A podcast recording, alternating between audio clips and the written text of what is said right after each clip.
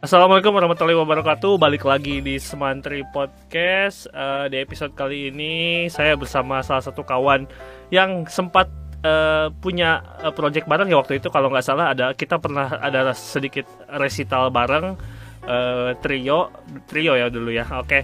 Uh, jadi ceritanya uh, kita sama-sama pendatang di tempat di Bandung ini kita sama-sama datang untuk menuntut ilmu di salah satu kampus yang juga sama uh, sudah kedatangan Mbak Safira. Safira apa ya? Lengkapnya lupa halo. Halo Safira Ardita dari Jogja. Safira Ardita umur 23 tahun halo Mbak Safira. Sehat Mbak Safira ya? Halo saya saya kalau gimana? pun Uh, Alhamdulillah baik. uh, di, di, diperkenalkan dulu dong, uh, Safira ini uh, gimana awalnya kamu bisa bersinggungan dengan dunia musik pertama kalinya? Oke, jadi awalnya tuh karena aku dari di keluarga musisi gitu loh, bapak musisi gitu. Jadi tahu kenal musik pertama itu tahunya orkestra. Hmm. Karena bapak kebetulan uh, fokusnya di klasik, musik klasik. Hmm. Nah, berarti entar, berarti fokusnya itu berarti dulu okay, okay. dulu itu kamu dilahirkan di keluarga musisi dan emang udah base-nya di Jogja, mm. udah tinggal di Jogja. Udah di Jogja. Udah di Jogja. Berarti tepatnya di di mm. kota apa tuh? Di di Bantul. Oke, di Bantul. Berarti dari mm. dari dulu udah di Jogja, di Bantul mulai mengenal musik hingga Bantul. akhirnya kamu mulai bersinggungan dengan musik mulai kapan tuh? Sejak kapan? Tiga tahun dari tiga tahun. Tahu. Wow. tiga tahun kenal uh, pertama kenal biola. Pertama kenal biola dulu. Ah. Terus? Mm. ngefans pertama kali sama Vanessa May kalau tahu. Vanessa May Vanessa May pemain violin yang pop itu. Nah itu ah. pertama kali ih seneng ya kayaknya main violin cewek cantik gitu. Loh kalau yang main violin gitu.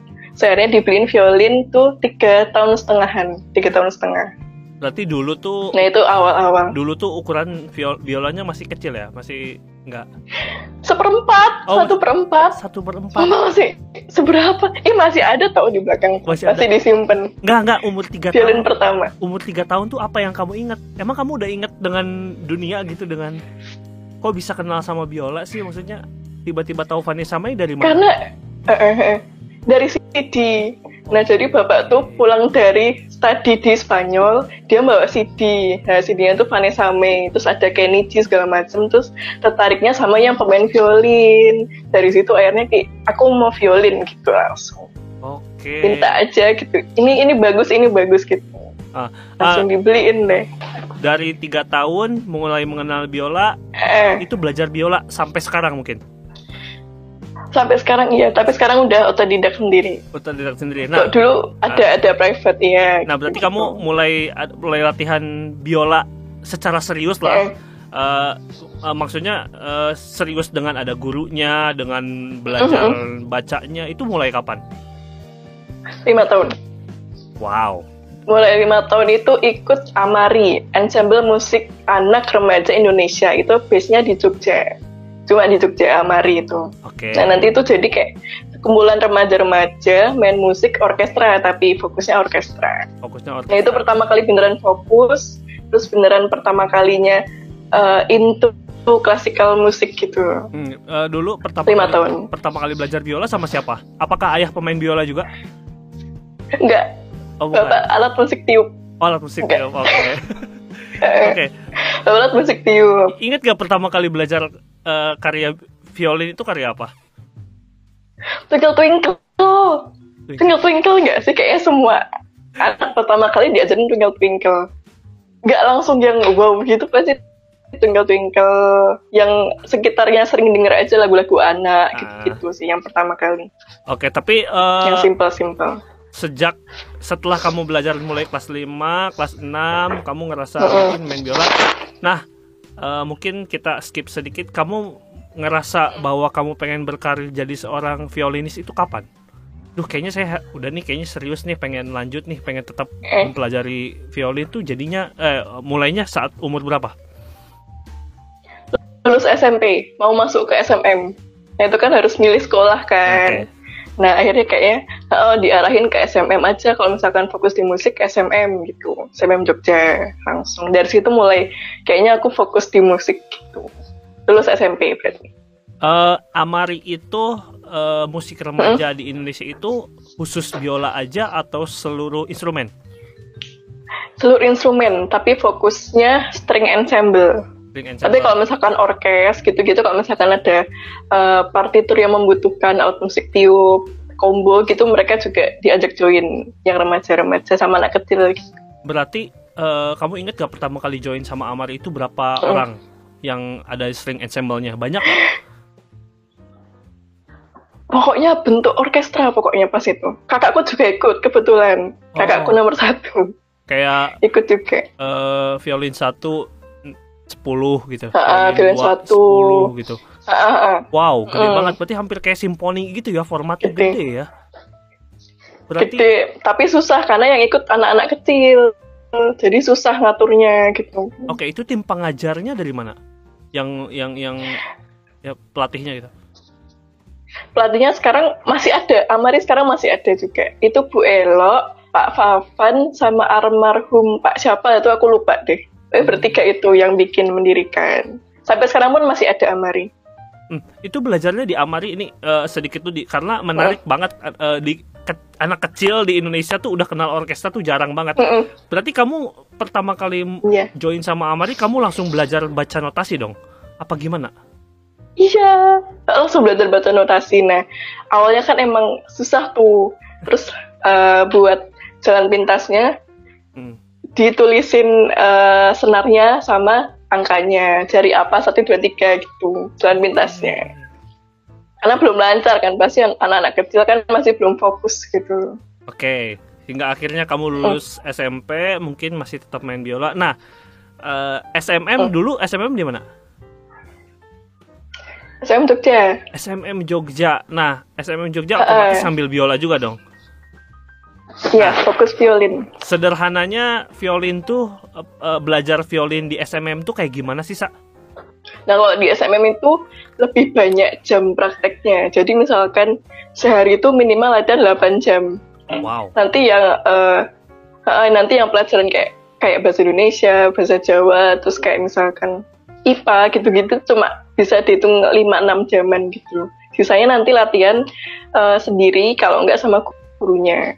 Jadi nanti di SMA tuh ada kayak tempat-tempat latihan kayak kos-kosan gitu loh.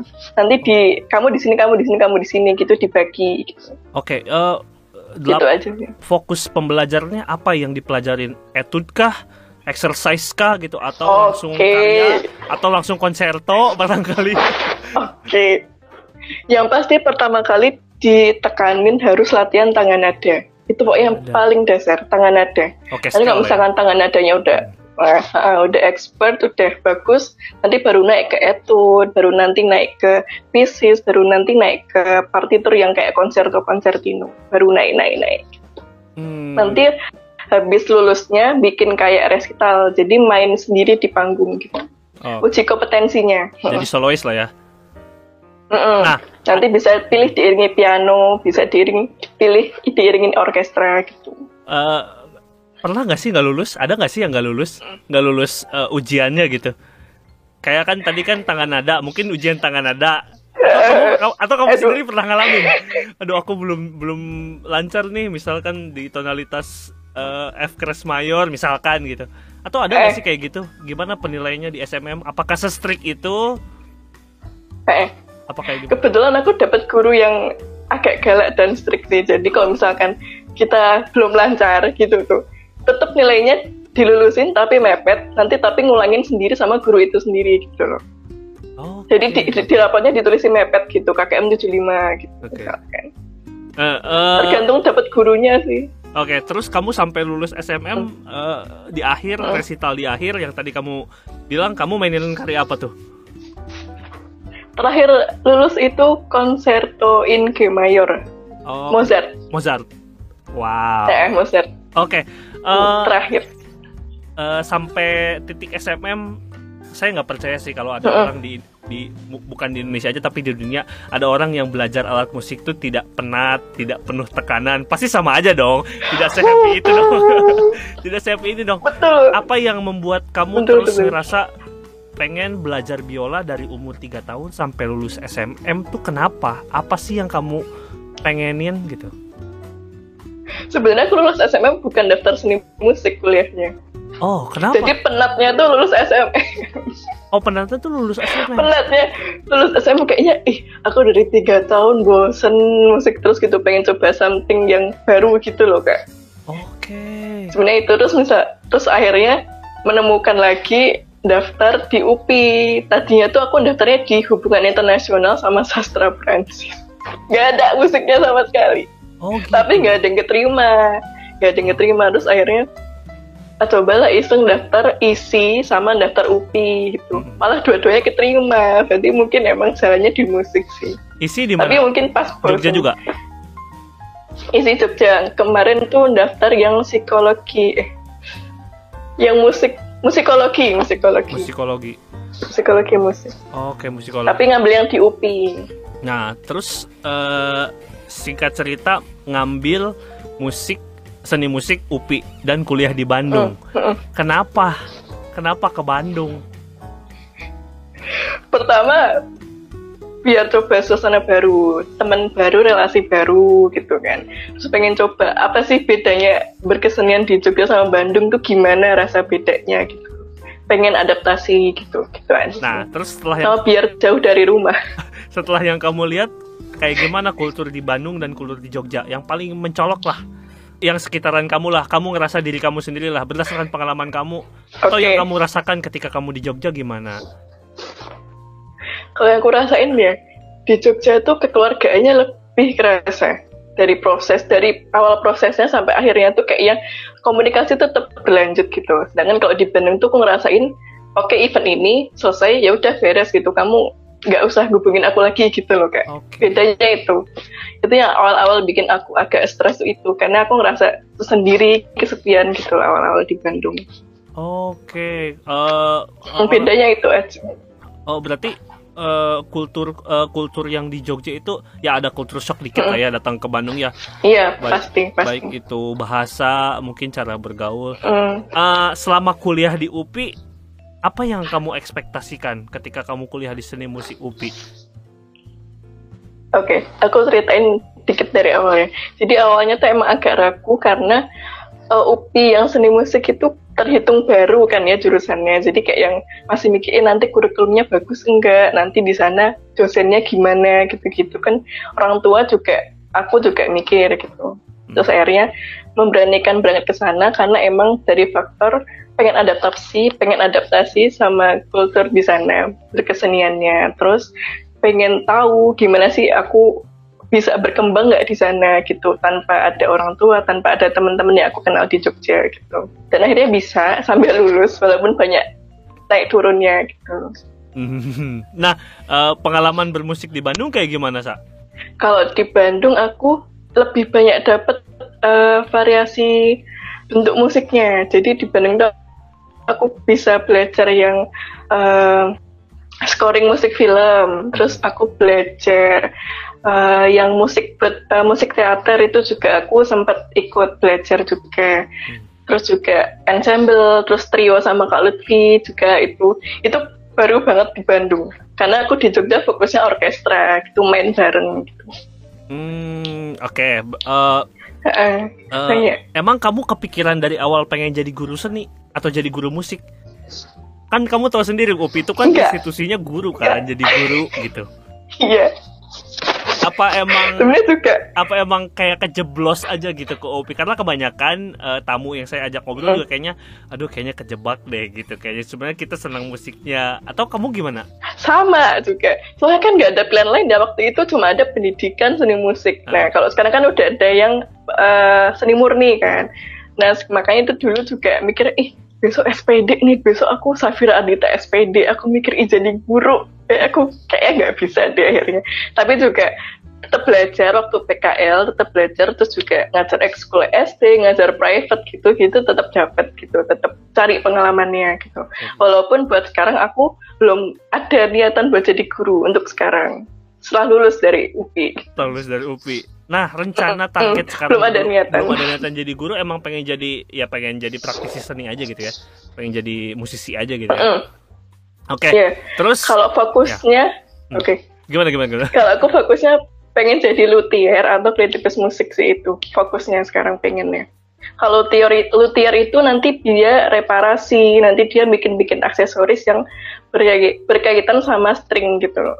Violin, viola, cello gitu, gitu. Lagi pengen belajar itu. Hmm, oke. Okay. Uh, eh, aku juga sempat sedikit kemarin riset dulu sebelum kita ngobrol. Jadi uh, selepas ya mungkin kita pernah ada resital bareng tuh setelah itu kayaknya nggak pernah beberapa bulan ketemu dan uh, jarang juga ngelihat dan karena kita udah pisah kota pisah daerah terus uh, saya tuh pernah dan kurang kekeluargaan. Iya udah udah gak keluargaan. Kurang kekeluargaan. pergi. nah setelah setelah aku tuh lihat uh, Safira di ya paling kita kan saling lihat di Instagram mungkin yang paling sering bersinggungan. Mm -hmm. nah sempet lihat kamu tuh sempet ke Berlin ya? Kalau nggak salah ya nggak? Ke Berlin ke Paris? Ya, ke Jerman. Ke Jerman. Ke itu Jerman. dalam rangka ngapain? Nah. jadi dapat kesempatan belajar seni musik di sana selama satu semester. Okay. Itu program MOU-nya UPI sama Martin Luther Universitas di Jerman, di Halle tepatnya, kota Halle. Oke, okay. tapi kayak mm, jadi kayak dikirim. Oh, okay. dikirim ke sana. Student exchange uh -uh. gitu. Uh namanya tapi tepatnya uh, kredit transfer. Jadi aku dikirim ke sana, aku di sini tetap ngambil kontrak mata kuliah di UPI, nanti di sana juga tetap kuliah sana. Nanti pas pulang tuh dikonversi nilainya gitu. Oke, itu ke Berlin aja, di Berlin aja. Mm. Mm. Eh sorry di Berlin. Enggak di Halle. Oh di Halle. Bukan, di Berlin jalan-jalan. Oh di Berlin jalan-jalan. oh tapi kuliahnya di Halle. Di Halle, tepatnya di Halle. Nah itu kayak gimana kultur kuliahnya di sana di Halle? Uh, lebih shock lagi, Kak. Gak, gak, gak. Kamu belajar dulu bahasa Jerman dong? Belajar setahun Terus? di Gute. Uh. Terus akhirnya udah siap, udah siap berkas, udah siap kesiapannya. Akhirnya berangkat ke sana. Uh, terus? Ya, terus di sana juga tetap tetap susah-susah lah ngomongnya tuh. Aku ngerti yang mereka omongin, tapi buat aku jawabnya tuh susah gitu loh terus akhirnya ujung-ujungnya pakai bahasa Inggris. Ujung-ujungnya. Minta ke dosennya minta ke teman-teman. Oh, oh. Tapi yo kadang-kadang kalau masih yang uh, kalimat yang simple-simple gitu aku masih bisa ngomong in Jermannya gitu, in Deutschnya. Tapi nggak ada masalah dalam komunikasi. Nah. Komunikasi nggak ada masalah yang masalah adalah waktu kuliahnya. Waktu kuliahnya gimana tuh oh tugas tugasnya berat banget kak Lutfi kalau di UPI ya yang pas lama aku dapat itu hmm. uh, satu mata kuliah misalkan aransemen gitu tuh itu satu mata kuliah tuh uh, dalam waktu mata kuliahnya itu kan misalkan enam bulan nah enam bulan itu nanti cuma bisa aransemen tiga sampai empat lagu. Hmm. Nah kalau di Jerman seminggu sekali itu ganti lagu aransemen. Wow. Dan itu itu jazz dan itu semen jazz gitu itu yang bikin aku agak stres di sana tuh kayak itu beneran di kamar kerjain terus gitu loh. Wow, dalam bentuk uh, itu yang awal-awal bikin kayak gitu.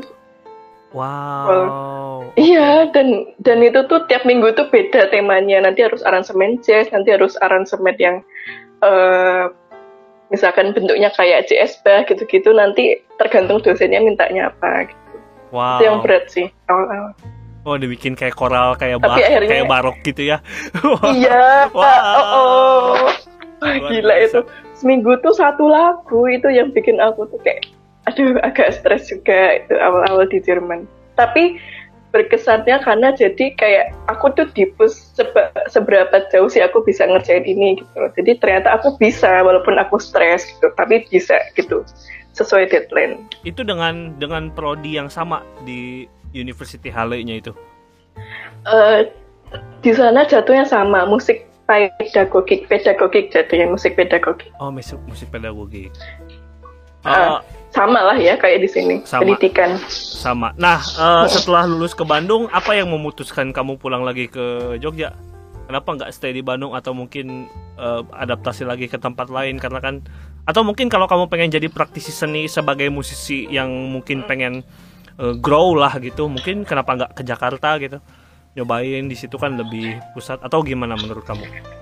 Sebenarnya pengen karena aku orangnya nggak bisa diem di satu tempat gitu loh kak cuma sekarang agak napas dulu aku mikir mateng dulu aku mau ngapain aku mau ke mana setelahnya aku mau ngapain tuh? Aku harus mikir itu dulu. Jadi biar nggak buang-buang waktu buang-buang tenaga buang-buang uang juga kan kalau itu hidup sendiri gitu kan bayar kosan segala macam jadi sekarang di rumah dulu buat mikir aku mau ngapain gitu. Hmm.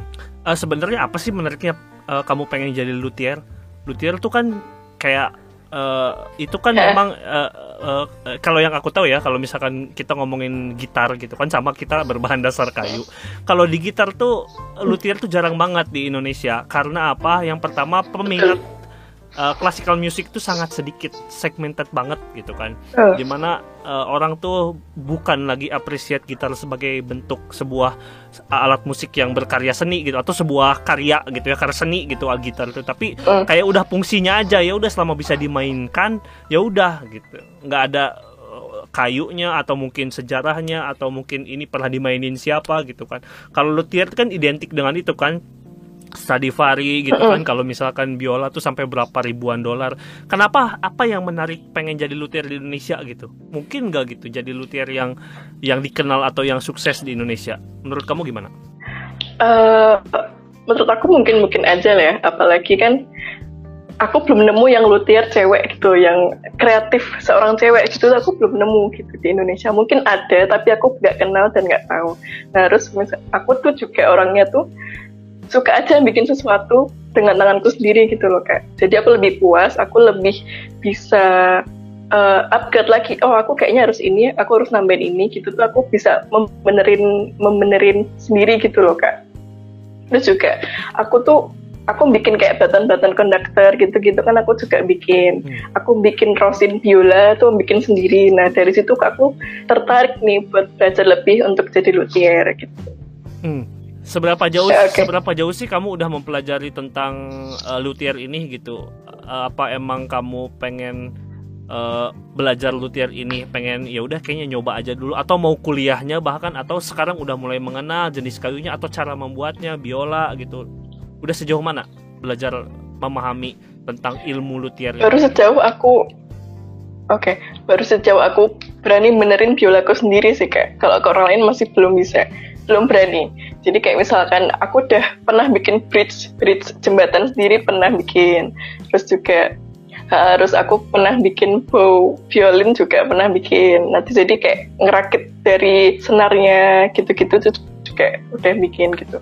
Tapi masih belum sesuai standar kayaknya masih belum sesuai standar. Jadi aku belum berani buat kenalin ini loh aku udah belajar buat jadi luthier gitu masih belum berani jadi masih harus dikembangin lagi sih. Soalnya kemarin pas di Jerman aku juga uh, nyempetin untuk datang ke luthier yang ada di sebelah kota kota sebelah gitu. Terus kayaknya aku ke sana tuh ada dua kalian ke sana.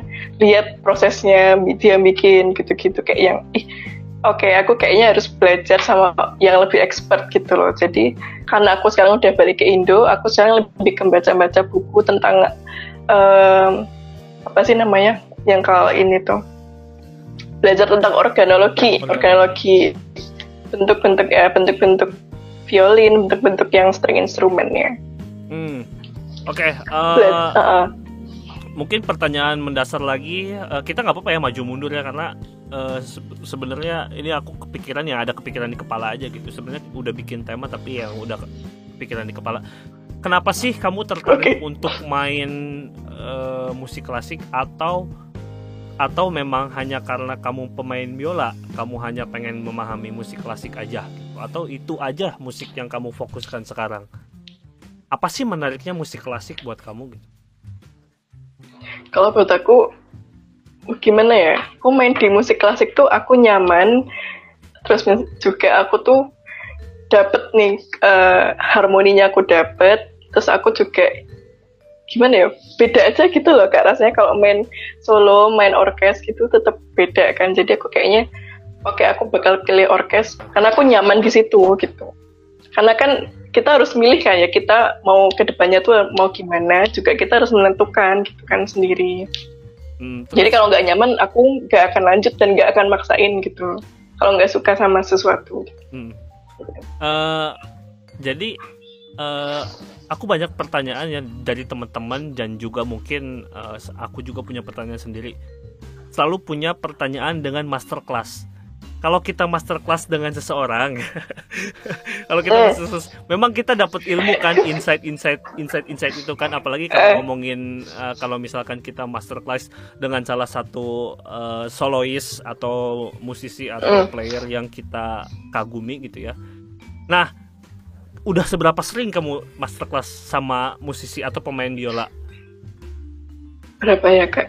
Banyak kak? Kayaknya ada tiga empatan, tiga empatan. Oke. Okay. Tiga empatan. Uh, apa sih yang kamu dapat dari masterclass itu?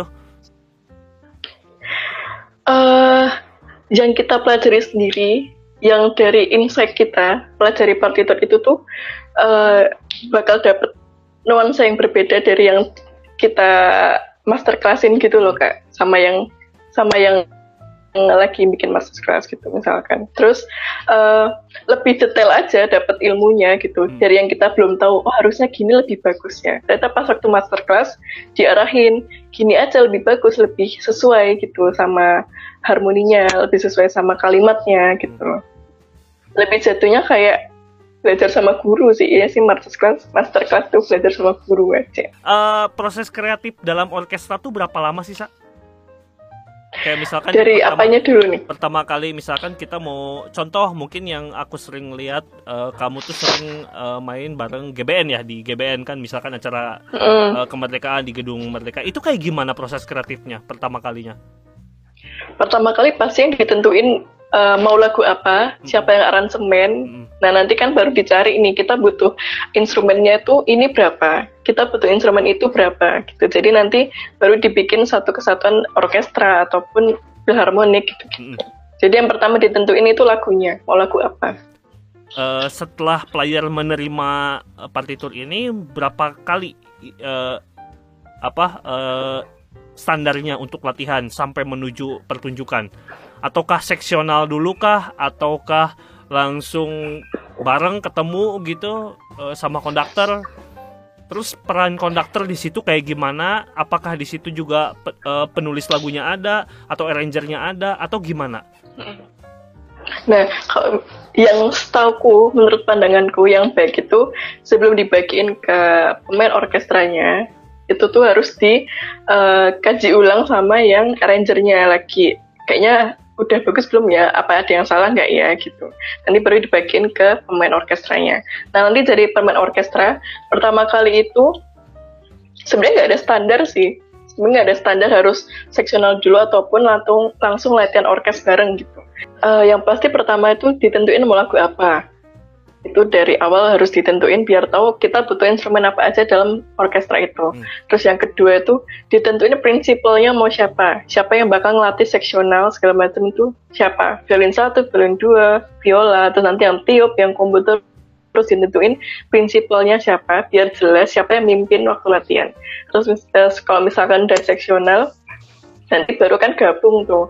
Nah nanti jadi ternyata nggak terlalu banyak PR-nya buat nggarap lagu itu jadi uh, yang dibawa sama arranger itu sih. Hmm. Lagi ya? Uh, peran peran prinsipal tuh di situ apa? Peran, contoh biola satu prinsipalnya konser master itu perannya apa sih uh. gitu di dalam orkestra tuh?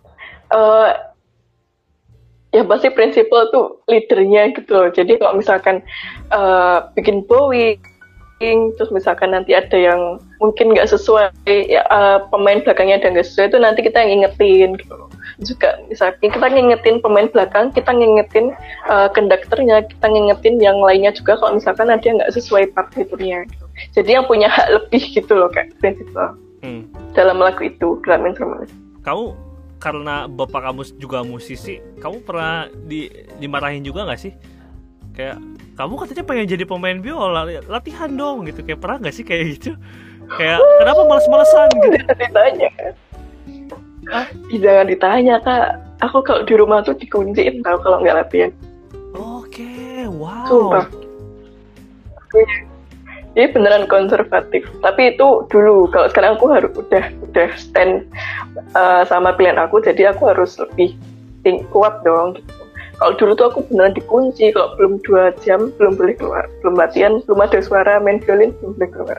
Wow, typical Asian Sumpah. parent ternyata bapak kamu juga nggak aku eh, karena eh, stigmanya kan mungkin orang Jawa ya orang Jawa yang santai Hah? gitu. Oh kamu pengen jadi pemain biola ya udah. gitu.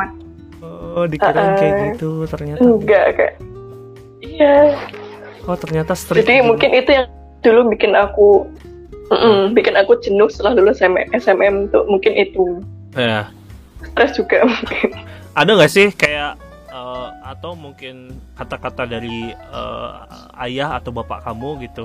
Atau dari perilakunya yang sebetulnya menginspirasi kamu gitu untuk terus main musik? Beliau kan tetap jadi seniman sampai umur sekarang kan gitu. Kok bisa sih gitu Ya, bapak kamu sekarang. tuh tetap menjadi seorang seniman sampai sekarang gitu? Apa sih yang menginspirasinya? Apa yang bikin kamu eh, mungkin kamu akhirnya memutuskan berkarir di dunia musik karena beliau tuh kenapa gitu apa sih yang diambil dari nilai-nilai yang yang beliau tunjukkan ke kamu gitu di keluarga kayak gimana? Eh, sebenarnya sisi positifnya dia itu melihat semuanya dari segala sisi kecuali aku mungkin ya waktu jadi anaknya suruh latihan itu beda cerita. Nah kalau misalkan eh, dari pekerjaan gitu dia tuh pasti ngeliat semuanya dari segala sisi misalkan eh, menurut A ini nggak baik menurut B ini nggak baik. Terus jadi nanti dia jadi kayak eh, yang bikin satu gitu loh kak. Hmm. jadi itu sih yang bikin aku terinspirasi. Ternyata musik itu nggak segalanya negatif ada positifnya gitu. Bisa nyatuin semua uh, otak gitu semua kepala gitu yang bikin aku terinspirasi itu sih. Hmm, eh, Siapa seberapa lagi ya hmm, seberapa jauh kamu udah mengkaji tentang karya-karya biola? Eh, untuk mencapai level mungkin intermediate atau sekarang bahkan profesional itu sampai mana sih gitu? hmm. Karena karena aku tuh nggak ngerti gini kayak misalkan eh, aku tahu pemain biola siapa ya? Kayak eh, Hilary Hand. Hilary Hand. Hilary Hand tuh punya Oh. program eh, konser resital eh, misalkan Bach, eh, Sibelius, eh, terus apalagi eh, Mendelssohn. Terus nanti ada orang lain yang main juga main biola tapi punya karya yang beda gitu. Kayak seseorang tuh identik dengan konserto A. Seorang lagi identik dengan konserto B gitu. Eh, kenapa kamu memutuskan itu gitu? Apakah itu sebuah pilihan atau memang itu ditentukan oleh guru misalkan? Dan itu yang membuat identitas diri kamu gitu. Itu kayak gimana menentukannya? Panjang ya pak Panjang, pertanyaan panjang banget. pertanyaan dan penjelasan tadi kayaknya jadi aku kayak kehabisan jadi kayak udah dijelasin sama Kak Lutfi nih. jadi eh, apa ya menurutku capaian target eh, seseorang jadi yang eh, bagus banget jadi yang pro itu kayaknya gak ada yang apa ya yang konkret gitu loh kak. Jadi kalau misalkan dia bisa mainin karya ini, misalkan konserto, konser, eh konsertino, konserto itu Hmm. kan pertama konsertino. Kalau dia mainin konsertinonya dengan bagus, dengan jelas, dengan sesuai apa eh, eranya waktu itu, misalkan romantik, misalkan eh, eh, apa sih kalau JS Bach tuh kalau misalkan juga klasik kalau dia bisa membawakan itu berarti dia udah pro itu sih Oke. jadi nggak nggak eh, terpatok sama nggak terpatok sama eh, susahnya main partitur itu tapi kalau buat aku pro-nya itu eh, segimana dia bawain itu sesuai dengan eranya tuh udah sesuai apa enggak gitu loh jadi itu seintinya eh, bukan dari eh, eh, partiturnya bukan dari susah susahnya nggak partiturnya tuh tapi dari eh, pemain itu bisa nggak bawain partitur itu sesuai dengan eranya sesuai sama yang arranger minta. Itu sih yang bikin kelihatan pro yang menurut aku. Hmm, kalau kalau kita pengen jadi solois di sebuah orkestra itu yang menentukan karyanya kita sebagai soloisnya Heeh. kemudian orkestranya ngiringin atau orkestranya yang udah punya program sendiri. Kayaknya kita pengen konserto Mendelssohn dari siapa nih soloisnya misalkan Safira Alvin misalkan gitu. Atau kayak gitu. Apa artisnya yang menye- yang menentukan orkesnya tergantung penyelenggara pasti. Kalau misalkan udah disepakati uh, partiturnya duluan, lagunya duluan, hmm. berarti yang harus dicari adalah orangnya yang kira-kira bisa bawain ini sesuai itu siapa gitu. Hmm. Nah kalau misalkan kita yang ditawarin mau jadi solois, berarti kita yang otomatis memilih karyanya. Oke. Okay. Nah terakhir deh, uh, menurut kamu gimana perkembangan um, musik klasik sekarang di di Jogja deh? Kalau misalkan nggak terlalu luas di Indonesia di Jogja deh. Terus sampaikanlah beberapa kata untuk menginspirasi. Terutama ini kan podcast ditonton oleh siswa-siswa juga gitu ya. Uh, untuk violinis violinis muda gitu. Menurut kamu kiat-kiatnya bagaimana okay. untuk tetap kuat menjalani survive dalam berkarir di dunia musik? Apa ya aku bingung ya aku tuh bukan orang yang bijak ya kak. Bio aku bingung kalau masih kata-kata. Pokoknya semangat aja. Terus kamu kamu yang nentuin kamu tuh mau jadi apa kamu mau pakai jalan kayak gimana kamu yang nentuin. Nikmati up and downs-nya. Terus juga dari up and downs itu kamu harus cari penyelesaian masalahnya gimana. Terus juga habis dari penyelesaian masalah kamu harus ambil sisi baik positifnya terus kamu juga belajar lebih belajar lebih uh, biar dapat ilmu lebih lagi. Selama kamu masih hidup, tetap cari ilmunya. Ya, mantap, luar biasa. Uh, silakan yang mau komen, uh, komentar di bawah tentang uh, ngobrolan kita tadi tentang musik, tentang biola, tentang apa pun, kultur musik di Bandung, di Jogja, silahkan apa pun bebas. Jangan lupa like, share, dan subscribe juga. Uh, sampai ketemu di episode selanjutnya. Dadah, dadah, dadah, dadah.